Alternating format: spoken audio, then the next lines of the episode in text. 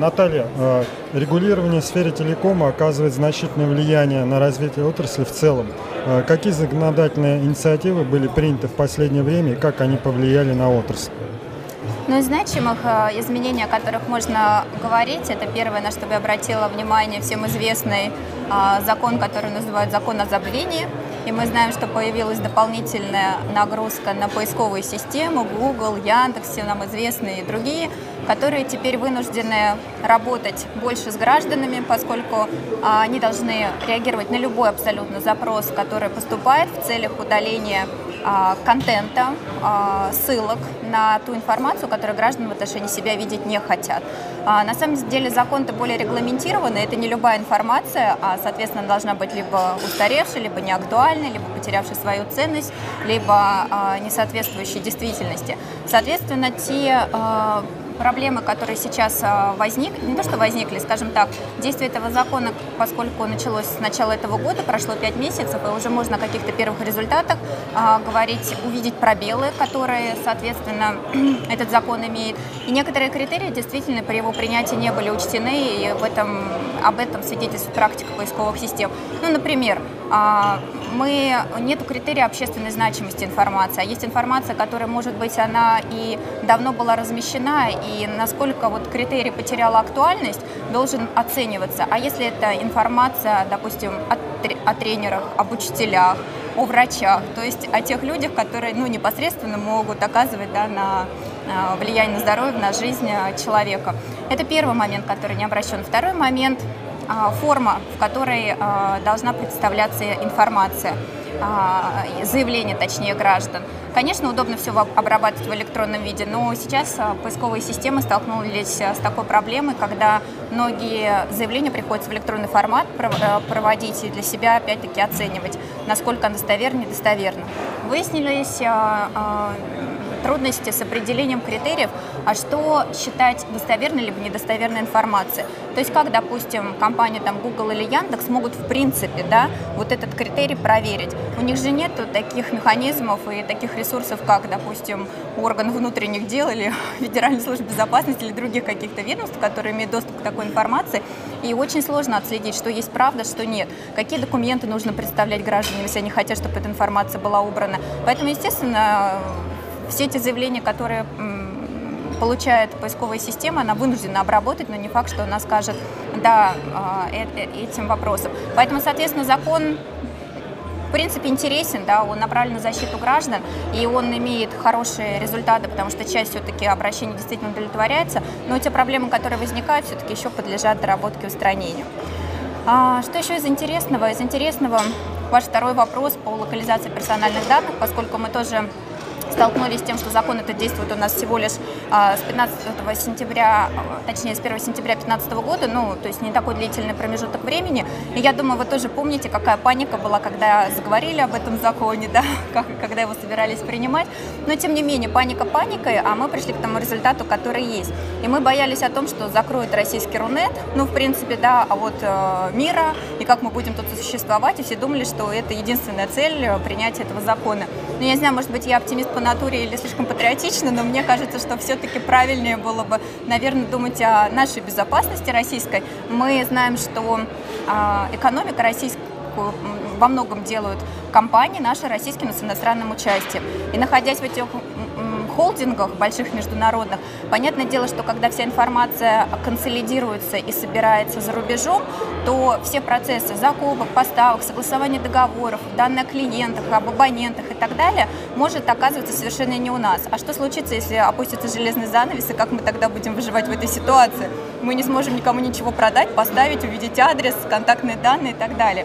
То есть, э, ну, будем надеяться, что такая угрожающая ситуация не наступит для нас, но, тем не менее, сейчас а, этот закон все равно наложил дополнительные обязательства и забирает и у операторского рынка, и не только у операторской, но и у компаний других сегментов достаточно большой ресурс и финансовый, и административный для того, чтобы удовлетворять требования этому закона. Ну, переведу пару примеров, так, чтобы было наглядно для иллюстрации. Например, сейчас вот обсуждаемая широко тема аутсорсинга. И все предлагают, давайте на аутсорсинг нам услуги, да, и управленческие, финансовые, любой консалтинг. Ну, принципе, идея хорошая.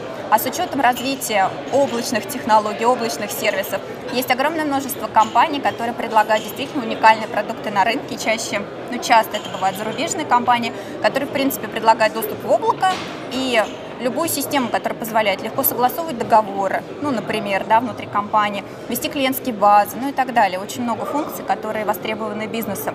Между тем, готовы ли они по договору принимать на себя ответственность как провайдера услуг а, за то, чтобы обеспечивать а, защиту персональных данных, предпринять все меры, которые эту защиту будут обеспечить в соответствии с российским законодательством. А здесь начинаются сложности, потому что мало кто это готов делать. И компания стоит перед выбором, то ли экономить и на аутсорсинг отдавать то, что можно отдать, то ли сталкиваться с вот этой вот проблемой защиты персональных данных. Еще один момент интересный – мы знаем, что любое согласие, которое спрашивается, ну, в принципе, согласие на все можно попросить, если есть согласие, живем спокойно. Но вопрос в том, на что мы спросили согласие, что мы дальше делаем. Мы часто знаем, что в бизнесе сбор персональных данных происходит, а, допустим, рассылка какая-нибудь клиентская осуществляется не самой компанией, привлеченным провайдером. Ну, опять-таки, отдали на какой-то аутсорсинг.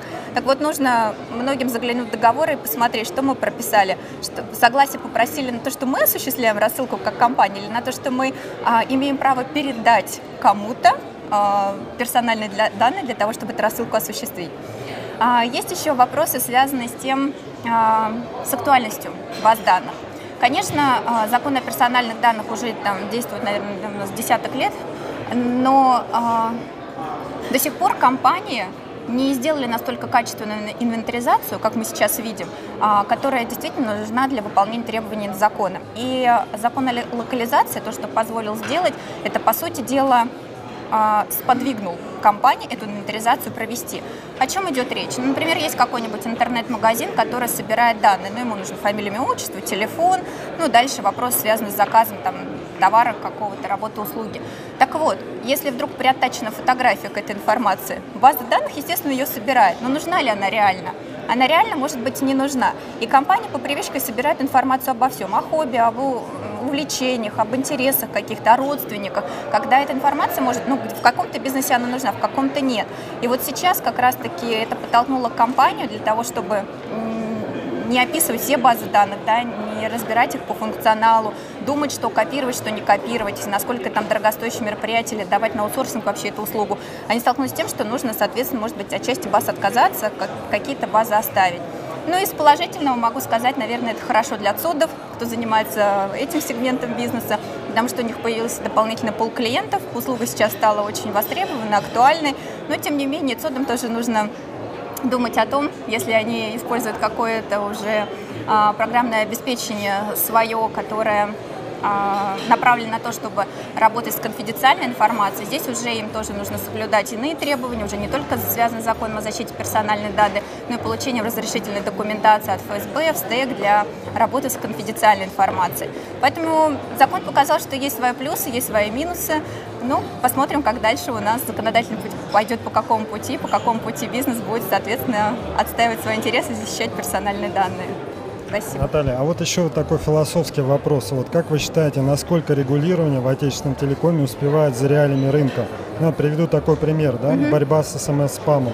То есть операторы э, как бы докладывают о том, что действительно СМС-спама стало меньше, и мы, наверное, это видим. Угу. Вот. Но если посмотреть, куда ушел спам, он ушел э, в, в OTT мессенджеры, так называемый Viber, особенно вот этим грешит. Mm-hmm. Вот, что вы скажете, вот какое, каково ваше мнение по поводу вот того, как, насколько отслеживаются вот эти рыночные тренды и как быстро на них регулятор реагирует? Я боюсь, что в вашем вопросе уже содержится ответ на него на самом деле. Мы видим, что не быстро. Конечно, законодательная процедура у нас длительная. Нам нужна сначала инициатива, точнее для того, чтобы рынок показал, что есть какая-то потребность. Дальше инициатива, которая должна зародиться в недрах э, министерств, ведомств, на уровне правительства внесена в Государственную Думу, три чтения, Совет Федерации, президент. То есть это достаточно длительный процесс. И это касается не только спама, UTT-сервисов и всего остального, да, это касается ну, абсолютно а, любого регулирования в любой отрасли. Поэтому, конечно, конечно, не успевают. Но а, мне кажется, вот в теме нашей конференции вопрос о совместных проектах, о консолидации – то, что законодательная база отстает в некотором смысле от э, развития, тем более такой высокотехнологичной отрасли, как TMT, э, способствует, наверное, появлению большего количества совместных проектов. Все мы знаем, что э, WhatsApp дружил с Вампилкомом, да, Вампилком с WhatsApp, думали они о том, какой сервис запустить, какой предложить тарифный план абоненту, какой, как поделить кусок пирога